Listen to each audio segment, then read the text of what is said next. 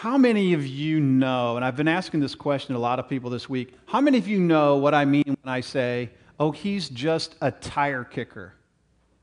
Anyone? Anyone at all? See, see, everyone my age and older knows what that is.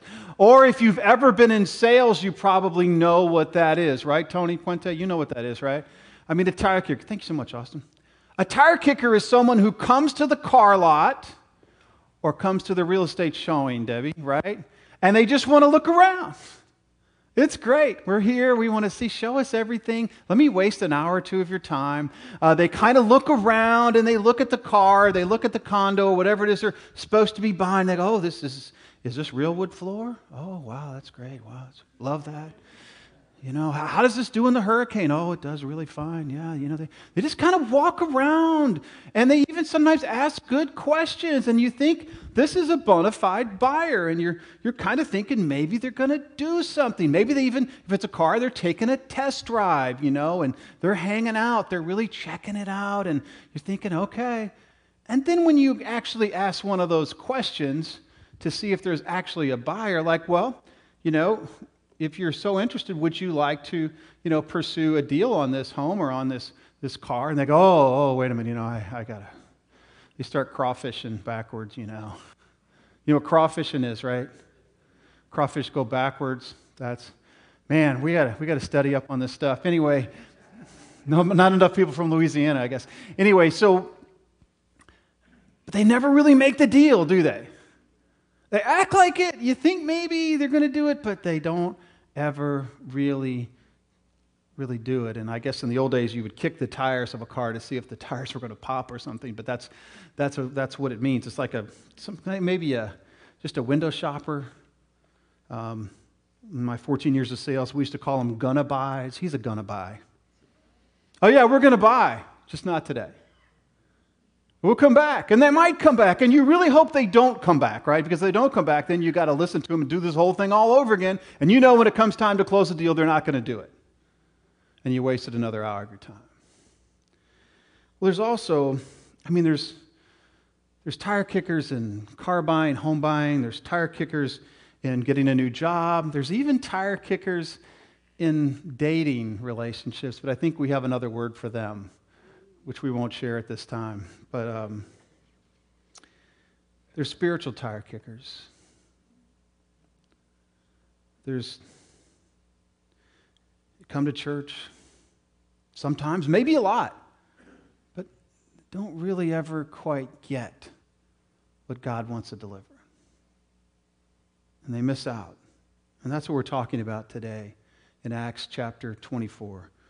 We're talking about spiritual tire kickers. Those who act like they seem like they're going to do it, they seem like, but they never really quite actually do it. We're in Acts chapter 24. As you know, we preach through books of the Bible, major passages of Scripture. We're, we're going to be in Acts 24, the whole chapter today. We'll finish Acts actually the first week of September and begin a series in Genesis. In Genesis, starting the, I think it's the 10th of September, the second week of September. Excited about that. I love the book of Genesis. It really sets the stage for the whole gospel narrative. Excuse me. So, Acts chapter 24, beginning in verse 1, God's word says this And after five days, the chief priest Ananias came down with some elders and a spokesman, one Tertullus, and laid before the governor their case against Paul. Now, let's set the stage. If you've been with us, you know that Paul has been um, the, the Jews accused him of defiling the temple by bringing a Gentile into the temple. Uh, they had no basis for this, but they actually saw him with some Gentiles in town, thought, well, I'm sure he took him to the temple. Anyway, they get all upset. There's a near riot. They're about to kill Paul, and the Roman soldiers step in. The, the local leader, the tribune, Lysias, he steps in and he stops them and he hauls Paul into the barracks. And then he calls in the Jewish council, the leaders, and he goes, Hey, what are your what are your problem with this man? And Paul says he starts talking about the resurrection. It turns out the council's divided. They part of them believe in a resurrection, part of them don't. The Sadducees don't believe in a resurrection, which is why with me they're so sad. You see, right? John MacArthur, old joke. We have to tell it every time we mention that. Um, you can use that as parties. People will appreciate that. Um, but the Pharisees, they do believe in a resurrection. And so they have this big debate amongst themselves, and they're about to kill Paul over it, and the Roman guy has to rescue him again. And then 40, 40 Jewish zealots, they decide, hey, we're going to ambush Paul, and we're not going to eat or drink until we do. We're going to kill him. But by the grace of God, Paul's nephew hears about it, alerts Paul, who tells the Romans, who send 470 soldiers to move Paul from Jerusalem 60 miles down to Caesarea, down on the beach of the Mediterranean, where Herod had a great castle, great uh, palace there. If you've ever been to the Holy Land, you've seen it. It's amazing. He had a pool and everything. Um, so that's where they took Paul. And so that's where the governor of the area, the Roman governor who ruled the area, that's where he was stationed. His name was Felix.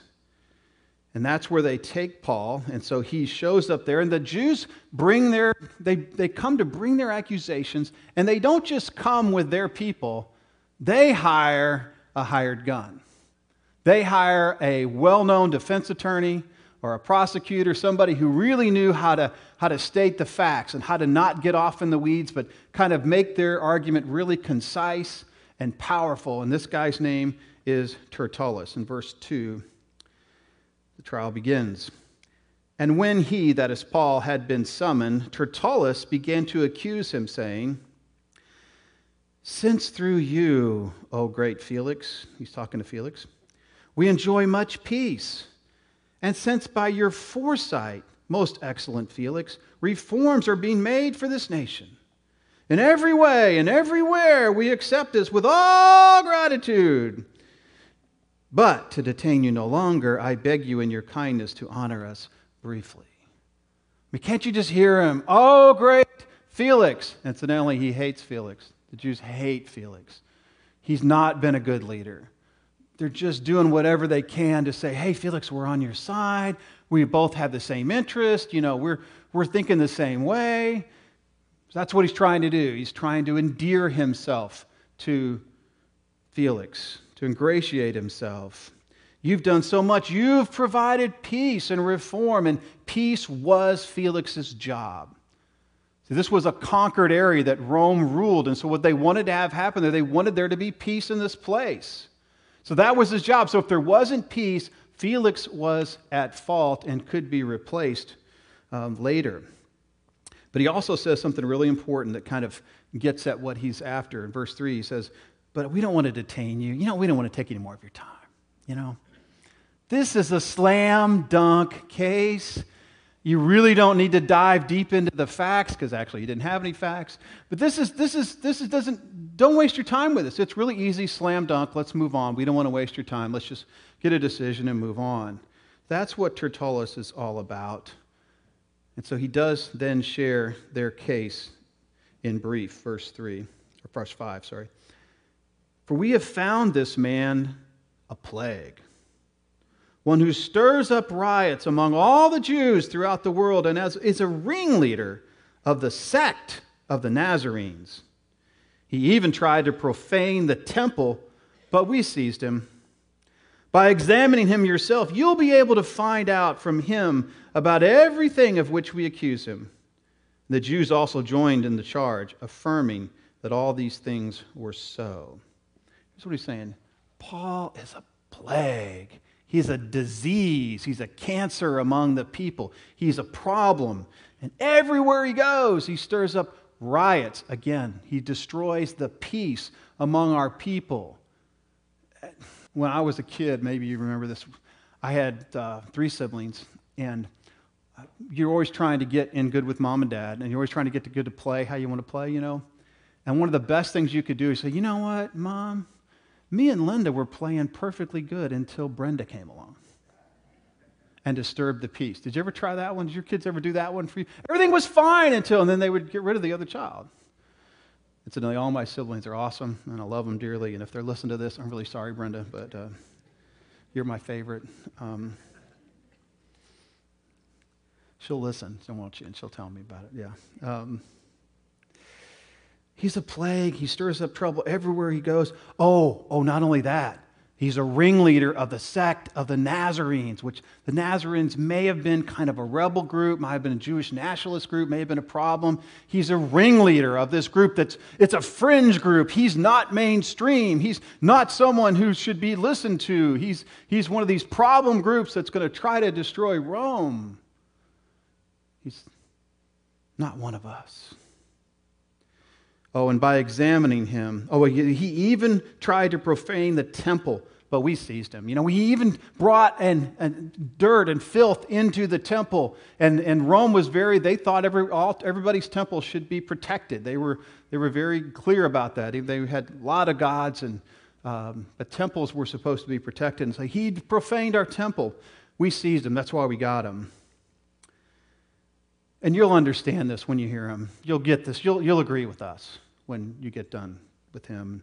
All the Jews then piled on with their accusations. In short, Felix, they wanted Felix to think that you're not doing your job if you don't dispose of Paul. But we're all agreed, and we love you, and we're all good, but you need to take care of this guy because he's a problem. And Paul responds in verse 24. And when the governor had nodded to him to speak, Paul replied, Knowing that for many years you have been judge over this nation, I cheerfully make my defense. There's no long, flowery, you're wonderful. It's just, hey, I know you're the judge. You have the right to hear from me, and I'm going to make my defense cheerfully. Verse 11. You can verify that it has not been, uh, it's not been more than 12 days since I went up to worship in Jerusalem. And they did not find me disputing with anyone or stirring up a crowd, either in the temple or in the synagogues or in the city, neither can they prove to you what they now bring up against me. In other words, it's false. I didn't stir anything up. I came up to the temple. I did what I was supposed to do. They have no proof about what they're alleging. Verse 13. But this I must confess to you that according to the way, which they uh, call a sect, I worship the God of our fathers believing everything laid down by the law and written in the prophets, having a hope in God, which these men themselves accept that there will be a resurrection of both the just and the unjust. Here's what Paul is saying Listen, I want you to know I am a part of the way. The way was how they described the church within the Jewish uh, world, the Jewish religion. That and he says, Listen, I believe what they, I believe everything the prophet said, which is what these men believe. I believe for us to be, I believe all the Old Testament. I, am I'm, I'm with them, I'm there. I'm there. I, I'm, I'm not a member of some wacko sect of some crazy people, some weird guys. This is a normal part of what the Jewish people should be believing. That's who I am, and that's what I do. But I do believe in the resurrection of the just and the unjudged, and most of the Jews at that time, other than the Sadducees, did believe in a resurrection, an ultimate judgment. That's part of their belief at the time. They didn't understand that Jesus was the key to that, but they did believe there was a resurrection. Verse 16. So, I also take pains to have a clear conscience toward both God and man. In other words, I'm not trying to offend anybody. I've been careful not to offend them or offend the Roman government. Verse 17 Now, after several years, I came to bring alms, and I think it was probably about five years. I came to bring alms to my nation and to present offerings. While I was doing this, they found me purified in the temple without any crowd or tumult. But some Jews from Asia, incidentally, they ought to be here before you and to make an accusation should they have anything against me. Or else let these men say what wrongdoing they found that I should be before this council. You say, listen, I'm in the temple. I purified myself. I did the right thing. I showed up. I wasn't causing a problem.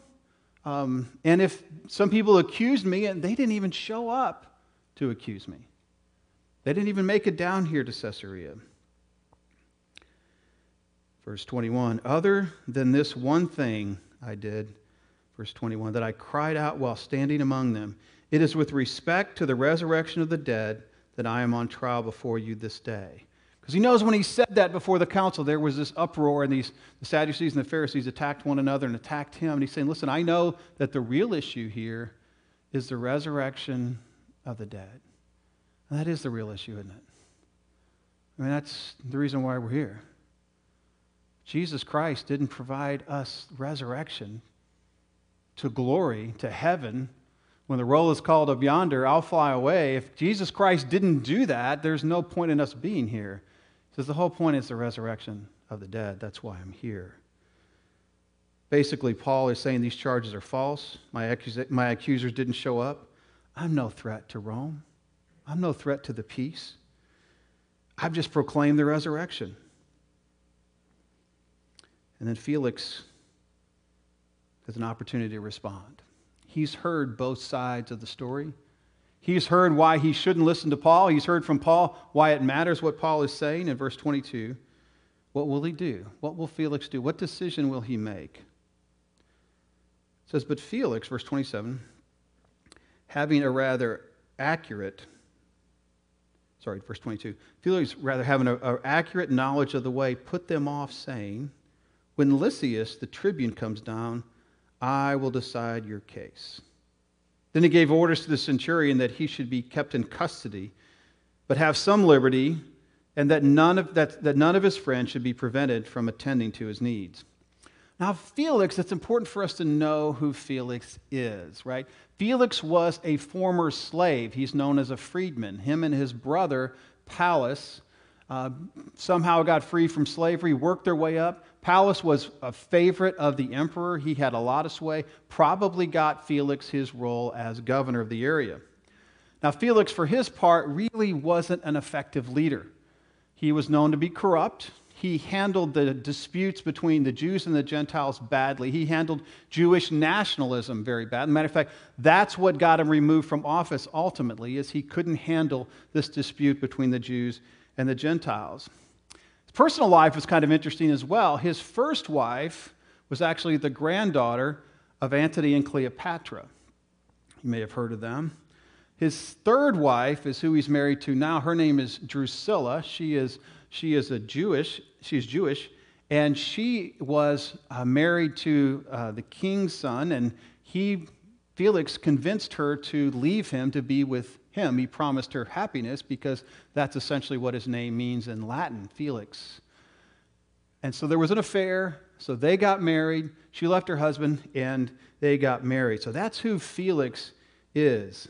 Not a great character, not a man of character, someone who was not a good leader, corrupt, and uh, also had a problem with being faithful.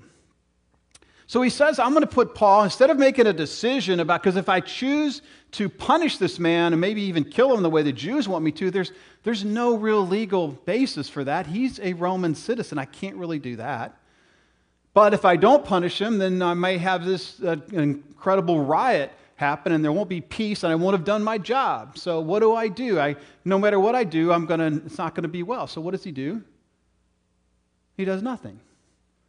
He says, Paul, I'm going to put you in what's called military custody, which means Paul had some freedom. He could get up and get around, and people could come see him. And um, it turns out to be two years. And during this time, Paul's in kind of a holding pattern. He wants to get to Rome, he wants to proclaim the message of Jesus in Rome. But there's two years here, but people have access to Paul.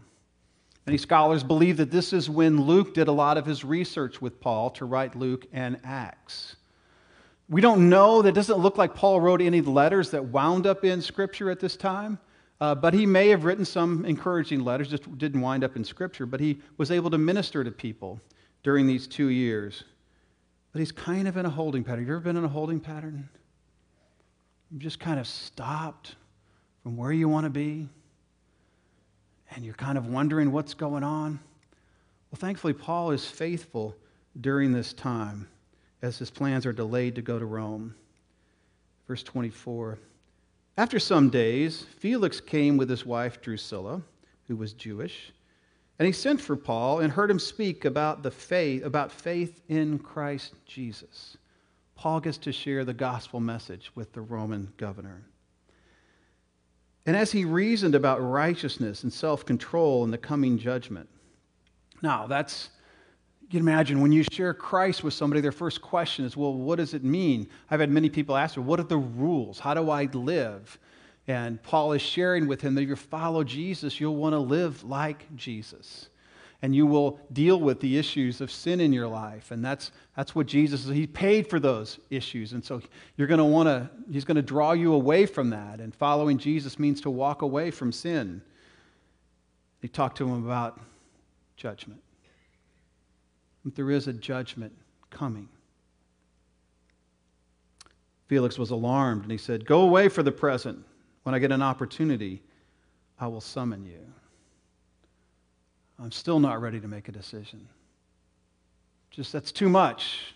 He's convicted. He wants Paul to back off for a while. When two years had elapsed, Felix, I'm sorry, wait a minute. At the same time, he, verse 26, at the same time, he hoped that money would be given him by Paul. So he sent for him often and conversed with him. When two years had elapsed, Felix was succeeded by Porcius Festus, and desiring to do the Jews a favor, Felix left Paul in prison.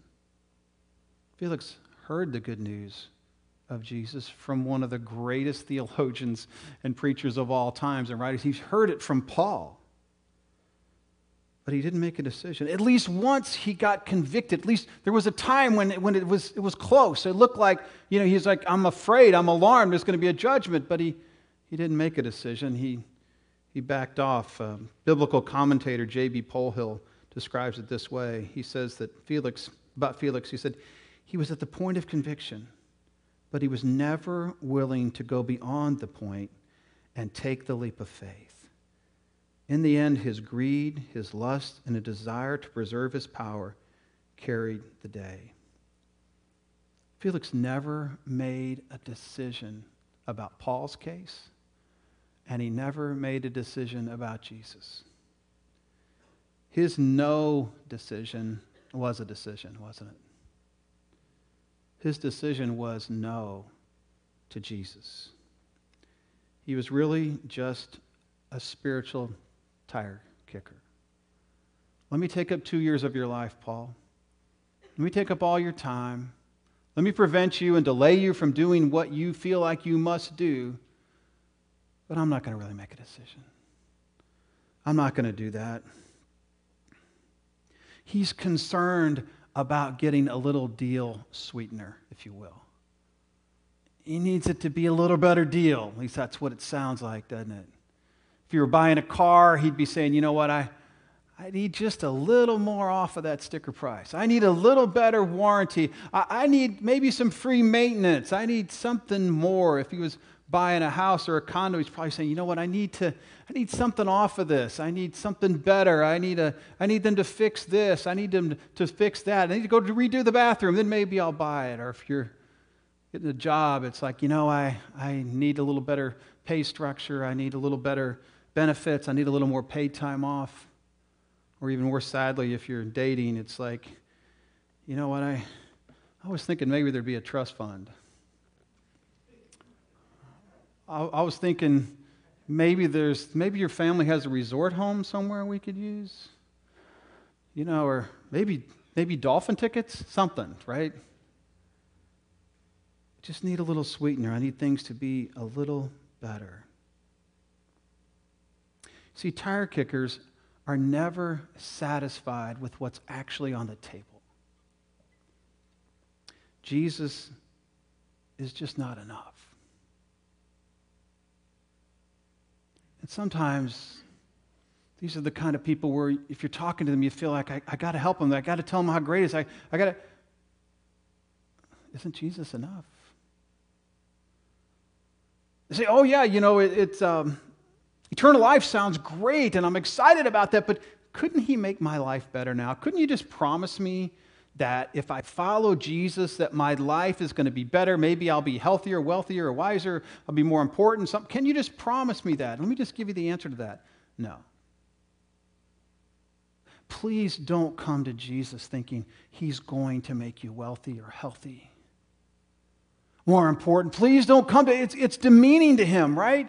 Jesus Christ paid the price on the cross for you.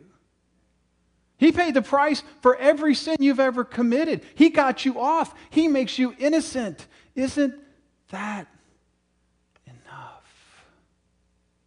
Isn't having an eternal home, isn't that enough?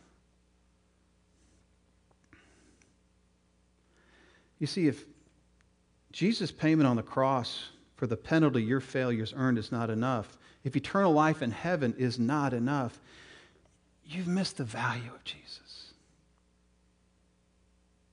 And I wonder if you really feel the weight of sin. One of the greatest things that can happen to you is for you to be convicted of sin. Like, well, that sounds miserable. That doesn't sound great. No, it's actually the most wonderful place you can be, is where God reveals what He had to die for you for. Sometimes we walk around like, you know, I don't even know why Jesus had to die for me. I mean, I, I, don't know. I mean, I'm not as bad as Mike Keller, you know. I'm not really, I'm not like that at all, right? Mike Keller's a very godly man, as far as I know, right, Debbie? Right? Yeah, he's very godly. Okay. Um, man, I, it's a wonderful thing for God to say to you, this is, this is where you're falling short. This is what I had to die for you. Did you know that everyone in here has sinned? I, I, I believe that's 100%. Everyone, it's a good place to be. You feel the weight of your sin because that's what Jesus died to take away. And that's why we love him. You see, the scariest, and we say this a lot here, the scariest, most dangerous place you can be is comfortably separated from God. And that's where we live when we don't understand our sinfulness. It's the scariest place to be. People say, well, you know what? How come all these sinners are having such a great life? Eh, you know, I would rather not have a great life and know Jesus than to have their life. It's a scary place because you don't know your need for Jesus when you're comfortable. When you have the things of this world, when you have the food you need, you have every, all the pleasure you want, you have the whole, all the stuff that you want can comfortably separate you from God. Let me just say this if you're going through a difficult day today, and you're finding yourself needing to fall on Jesus constantly, praise God for that. Praise God for that. Because to not need Jesus is a terrible place. It's a terrible place to be. Can you feel the weight of your sin? Can you feel that? It's literally like Jesus Christ is standing before you now with a gift that he paid for with his blood, saying, Would you accept this gift? You just have to admit that you need it.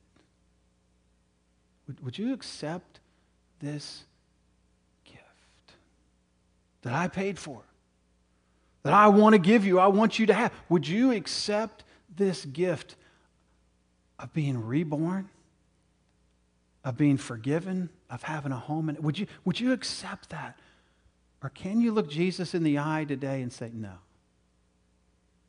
I need it to be sweeter? It's not enough. Some of you have been walking with Jesus a long time. You got saved a long time ago. Your walk has kind of ebbed and flowed. It's been up and down. It's happened and hasn't happened. You're kind of, but maybe you've regressed away from being all in for Jesus and you've kind of become a little bit of a tire kicker and you've kind of just walk around church and you see it and it looks good, but you, you think about it, you know, maybe I'm going to get involved. Maybe I'm, I'm going to get in a life group. I am, but you never really do.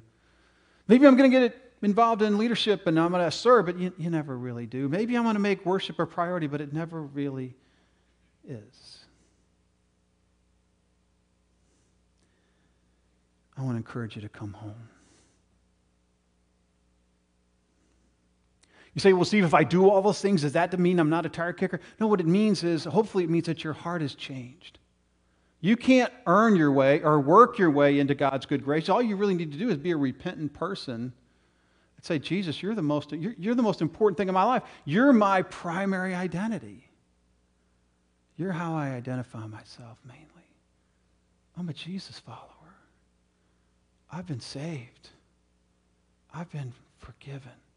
That's where my confidence is. That's where my faith is. That's where my sense of well being is.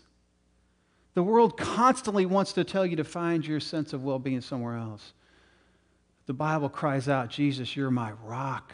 You're my fortress. You're where I run to. You're the one who shepherds me. You've prepared an eternal place for me. That's what Jesus offers.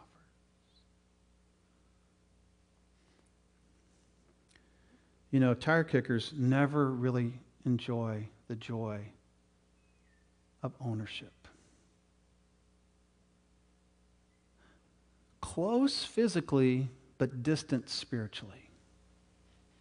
Around people who love Jesus, but really distant spiritually because they will not let go of what it costs to receive the gift. And what it costs to receive the gift is simply this it's simply your sinfulness.